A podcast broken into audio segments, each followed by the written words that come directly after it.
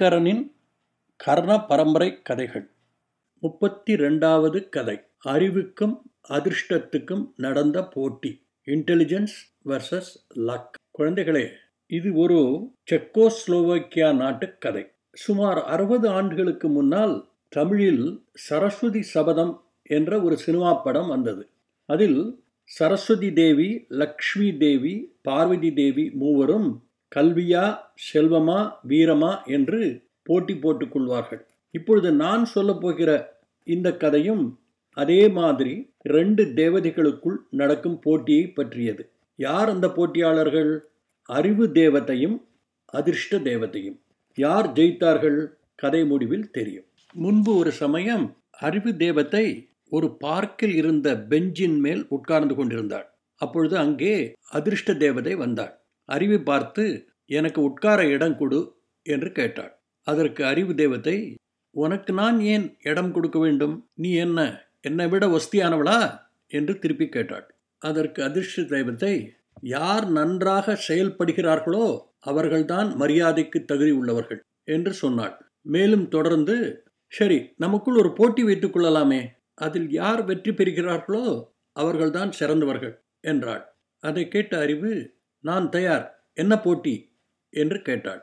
அதிர்ஷ்ட தேவதை அறிவு தேவதையை பார்த்து அதோ பார் அந்த மூலையில் ஒரு விவசாயியின் மகன் தரையை தோண்டி சீர்படுத்தி கொண்டிருக்கிறான். நம்ம ரெண்டு பேரும் அவன் வாழ்க்கையில் விளையாடுவோம். என்னை விட உன்னால் அவன் நல்ல பயனை அடைந்தால் நான் தோல்வியை ஒப்புக்கொண்டு உன்னை எங்கே எப்பொழுது சந்தித்தாலும் உன்னை விட்டு விலகி இருப்பேன் என்று சொன்னாள். அறிவு தேவதை அதற்கு சம்மதித்து அந்த விவசாயியின் மகனுடைய உடம்பில் புகுந்தாள். அவன் பெயர் பெர்டிச். பெர்டிச் ஏதோ ஒரு மாறுதலை உணர்ந்தான். உடனே சிந்திக்க ஆரம்பித்தான். நான் ஏன் இந்த வேலையை என் வாழ்நாள் பூரா செய்து கொண்டிருக்க வேண்டும்? வேறு ஏதாவது தொழில் செய்து நாம் ஏன் பணக்காரனாக ஆகக்கூடாது? என்று நினைத்து அந்த வேலையை விட்டுவிட்டான். நேராக தன் அப்பாவிடம் சென்று அப்பா எனக்கு இந்த வாழ்க்கை பிடிக்கவில்லை. நான் தோட்டக்கலையை கற்றுக்கொண்டு பணக்காரனாக ஆகப் போகிறேன் என்று சொன்னான். அதை கேட்டு அவன் அப்பா பிரிட்டிஷ் என்ன உனக்கு புத்தி கெட்டு போயிட்டதா? எப்படியோ தொலைஞ்சு போ.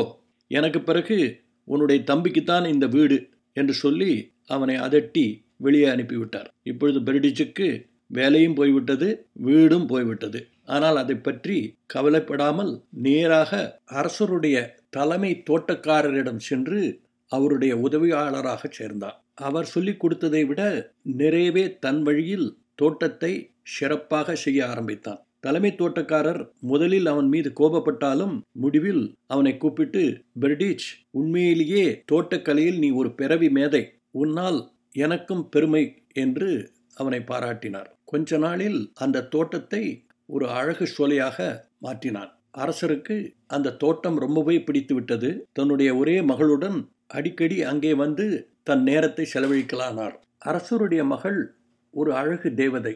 அவள் பன்னெண்டு வயதை அடைந்தவுடன் திடீரென்று ஒரு நாள் அவளிடமிருந்து ஒரு வார்த்தை கூட வரவில்லை. ஏன் என்று யாருக்கும் தெரியவில்லை. இன்று வரை இளவரசியின் உடல்நிலையில் எந்த மாற்றமும் இல்லை. அரசர் ஒரு பிரகடனம் செய்தார். யார் என் மகளை மறுபடி பேச வைக்கிறார்களோ அவர்களுக்கு என் மகளை கல்யாணம் செய்து வைப்பேன் என்று. எத்தனையோ சிற்றரசர்கள் ராஜகுமாரர்கள் பணக்கார இளைஞர்கள் என்று பல பேர் முயற்சி செய்தார்கள். அரசகுமாரியை பேச வைக்க முடியவில்லை. பெர்டிச் யோசிக்கலானா?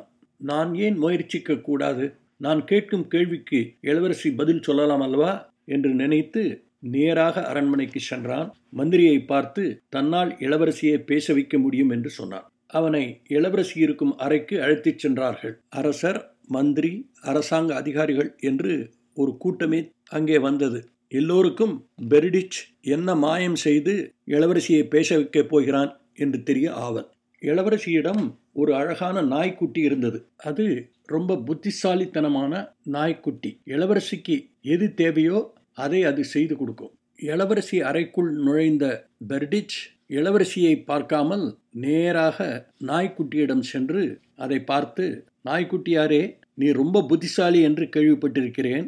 தயவுசெய்து நான் சொல்வதை கேட்டுவிட்டு அதற்கு சரியான விடையை சொல்லும் என்றார் பெர்டிச் தொடர்ந்தார். ஒரு சமயம் நான் என்னுடைய ரெண்டு நண்பர்கள் ஒரு சிற்பி அதாவது சிலை வடிப்பவர் ஒரு தையற்காரர் மூவரும் ஒரு காட்டில் இரவை கழிக்க வேண்டியதாயிற்று. ஓநாய்களிடமிருந்து காப்பாற்றிக் கொள்ள ஒரு நெருப்பை வளர்த்தோம். முறை வைத்து முழித்து கொண்டு காவல் காத்து வந்தோம். முதலில் காவல் காத்த சிற்பி நேரத்தை செலவழிக்க அங்கே இருந்த ஒரு மரக்கட்டையை எடுத்து அதை ஒரு அழகான பெண்மணியாக மாற்றினார். தெய்யற்கார நண்பர் எழுந்தவுடன் அந்த மரச் சிலையை காட்டி உனக்கு பொழுது போகவில்லை என்றால் இதற்கு ஆடை தைத்து அழகுபடுத்தேன் என்று சொல்லி தூங்க போய்விட்டார். தையற்காரரும் தான் கொண்டு வந்த ஊசி நூல் கத்திரிக்கோல் துணிகளை வைத்து அழகான ஆடைகள் செய்து அந்த சிலையை அழகுபடுத்தினார். கடைசியாக என் முறை வந்தது. என் நண்பர் தையல்காரர் என்னை பார்த்து நண்பா சிற்பி சிலையை உண்டு பண்ணினார். நான் அதை அழகு செய்திருக்கிறேன். உனக்குத்தான் மாயாஜால மந்திரங்கள் எல்லாம் தெரியுமே. வேண்டுமானால் இந்த சிலைக்கு உயிர் கொடுத்து அதற்கு பேச கற்றுக்கொடேன் என்று சொல்லி அவர் தூங்க போய்விட்டார். நான் என்னுடைய மந்திர சக்தியினால் அந்த மர சிலைக்கு உயிர் கொடுத்து காலைக்குள் அந்த அழகான பெண்மணிக்கு பேச கற்றுக் கொடுத்தேன். காலையில் எங்களுக்குள் யார் அந்த அழகிக்கு சொந்தமானவர் என்று சண்டை ஏற்பட்டது. சிற்பி சொன்னார் நான் தானே அவளை உருவாக்கினேன். அதனால் அவள் எனக்குத்தான் சொந்தம் என்றார். நான் தானே அவளை அழகுபடுத்தினேன். அதனால் எனக்குத்தான் அவள் சொந்தம் என்று தையற்காரர் சொன்னார். நான் சொன்னேன் அவளுக்கு உயிர் கொடுத்து பேச வைத்ததே நான் தானே. அதனால் அவள் எனக்குத்தான் சொந்தம் என்று சொன்னேன். நாய்க்குட்டியாரே நீர்தான் இந்த வழக்குக்கு சரியான தீர்ப்பை சொல்ல வேண்டும் என்று சொன்னான். நாய்க்குட்டி ஒன்றும் பேசவில்லை.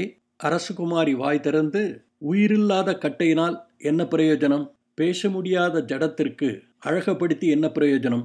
நீ அதற்கு உயிரையும் பேச்சையும் கொடுத்திருக்கிறாய். அதனால் இந்த பெண்மணி உனக்குத்தான் சொந்தம் என்று சொன்னாள்.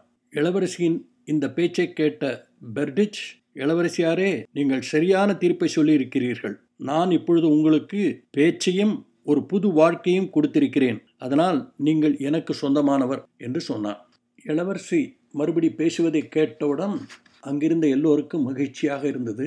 அதே சமயம் அவர்களுக்கு கோபமும் வந்தது. ஒரு சாதாரண தோட்டக்காரன் இளவரசியை மணக்க ஆசைப்படுகிறானே என்று. மந்திரியார் முன் வந்து இளைஞனே இளவரசியை நீ பேச வைத்ததற்கு நாங்கள் எல்லோரும் உனக்கு நன்றி தெரிவிக்கிறோம். அதற்காக அரசர் உனக்கு ஒரு பெரிய தொகையை பரிசாக கொடுக்க போகிறார். அதை சந்தோஷமாக வாங்கி கொண்டு உன் வீட்டிற்கு திரும்பிச் செல். இளவரசியை மணக்கலாம் என்று கனவு காணாதே. நீ ஒரு கீழ் ஜாதியை சேர்ந்தவன். அதனால் நீ இளவரசியை மணக்க முடியாது என்று சொன்னார். அரசரும் மந்திரி சொன்னதை ஆமோதித்து ஆம் நீ ஒரு கீழ் ஜாதியை சேர்ந்தவன் எனக்கு நீ மாப்பிளையாக ஆக முடியாது என்று சொன்னார். இதை கேட்ட பெர்டிச் அரசரை பார்த்து சாந்தமாக அரசே உங்கள் சன்மானம் எனக்கு தேவையில்லை. உங்கள் பிரகடனத்தில் ஜாதியை பற்றி எதுவுமே குறிப்பிடவில்லை. யார் இளவரசியை பேச வைக்கிறாரோ அவர்தான் இளவரசியின் கணவர் என்றுதான் சொல்லியிருக்கிறது. அரசருடைய வார்த்தை ஒரு புனிதமான சட்டத்திற்கு சமம். குடிமக்கள் அரசருடைய சட்டங்களை மதிக்க வேண்டுமானால் அரசர் ஒரு முன்மாதிரியாக இருந்து அவர் தன்னுடைய வாக்கை காப்பாற்ற வேண்டும்.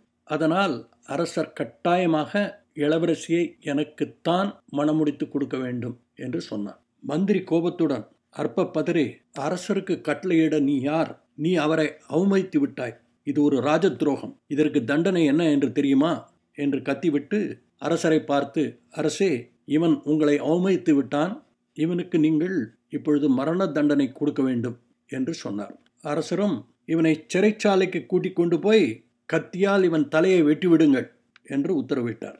காவலாளிகளும் பெர்டிச்சின் கைகளில் விலங்கை மாட்டி சிரச்சேதம் பண்ணும் இடத்திற்கு அழைத்து சென்றார்கள். அங்கே அதிர்ஷ்ட தேவதை காத்து கொண்டிருந்தது. ரகசியமாக அறிவு தேவதையிடம் இந்த மனிதன் உன்னால் என்ன நிலைமைக்கு வந்திருக்கிறான் என்று பார்த்தாயா?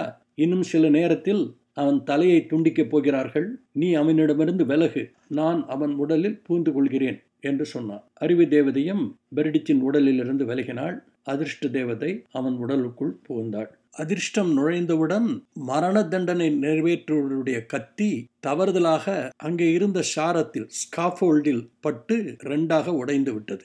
அவர் வேறு ஒரு கத்தியை கொண்டு வருவதற்கு சென்ற சமயத்தில் வாயு வேகத்தில் ஒரு வீரன் குதிரையில் வந்து வெள்ளை கொடியை காட்டி நிறுத்துங்கள் தண்டனையை அரசர் ஆணை என்று சொல்லி அங்கே வந்து நின்றான். அவனுக்கு பின்னால் பெர்டிச்சை கூட்டிக் கொண்டு போக அரசருடைய பிரத்யேகமான ரதமும் வந்து நின்றது. இது எப்படி சாத்தியமாயிற்று? கொஞ்சம் போய் அரண்மனையில் என்ன நடந்தது என்று பார்க்கலாம். பெர்டிச்சை காவலாளிகள் அழைத்து சென்ற பிறகு அரசருக்கும் இளவரசிக்கும் கொஞ்சம் வாக்குவாதம் நடந்தது. இளவரசி சொன்னால் அரசே பெர்டிச் சொல்வது சரிதான். அரசருடைய வாக்கு புனிதமானது. அந்த வாக்கை மீறுவதற்கு அரசருக்கே உரிமை இல்லை. பெர்டிச் ஒரு ஏழை கீழ்ஜாதி என்றால் அவனை உங்கள் அதிகாரத்தை உபயோகித்து ஒரு இளவரசனாக ஆக்கிவிடுங்களேன் என்று சொன்னாள். அரசரும் ஆம் மகளே நீ சொல்வதுதான் சரி. இந்த மந்திரி சொன்ன தப்பான ஆலோசனையினால் நான் தவறு செய்துவிட்டேன். இப்பொழுதே தண்டனையை நிறுத்தி அவனை கூட்டிக் கொண்டு வர சொல்லி அவனை ஒரு இளவரசனாக ஆக்குகிறேன் என்று சொல்லி மடமடவென்று உத்தரவு பிறப்பித்தார். இதுதான் நடந்த கதை. அரண்மனைக்கு வந்த பெர்டிச்சை அரசர் ஒரு இளவரசனாக ஆக்கி தன்னுடைய மகளை அவனுக்கு கல்யாணம் செய்து வைத்தார். தப்பான ஆலோசனைகள் சொல்லி தன்னை தப்பு செய்ய தூண்டிய மந்திரிக்கு தூக்கு தண்டனை விதித்தார். பிரிடிச்சும் அவன் மனைவி இளவரசியும் அரசருடைய ரதத்தில் நகர் ஊர்வலம் வந்தார்கள். ரோடு ஓரத்தில் ஒரு மரவிடத்தில் நின்று அறிவு தேவதை அதிர்ஷ்ட தேவதையை பார்த்து பெருமூச்சு விட்டாள். இந்த நிகழ்ச்சிக்கு பிறகு எப்பொழுதெல்லாம் அறிவு தேவதை அதிர்ஷ்ட தேவதையை சந்திக்கிறாளோ அப்பொழுதெல்லாம் அறிவு அதிர்ஷ்டத்துக்கு நிறையவே இடம் கொடுத்து வந்தாள். குழந்தைகளே வழக்கமாக நான் கேட்கும் கேள்வி இந்த கதை பிடிச்சிருக்கா என்று. அந்த கேள்வியோடு உங்களுக்கு நான் இப்பொழுது ஒரு எச்சரிக்கையும் செய்ய விரும்புகிறேன். இந்த கதையில் அதிர்ஷ்டம் அறிவை ஜெயித்த மாதிரி சொல்லப்பட்டிருக்கிறது. இது ஒரு கற்பனை கதை. இருந்தாலும் உங்களில் சில பேர் அதிர்ஷ்டம்தான் வாழ்க்கையின் வெற்றிக்கு தேவை என்று எண்ணி அதிர்ஷ்டத்தை மாத்திரம் நம்பி அறிவை பெறாமல் இருக்க முயற்சி பண்ணலாம். அது ஒரு தப்பான ஆபத்தான முடிவு.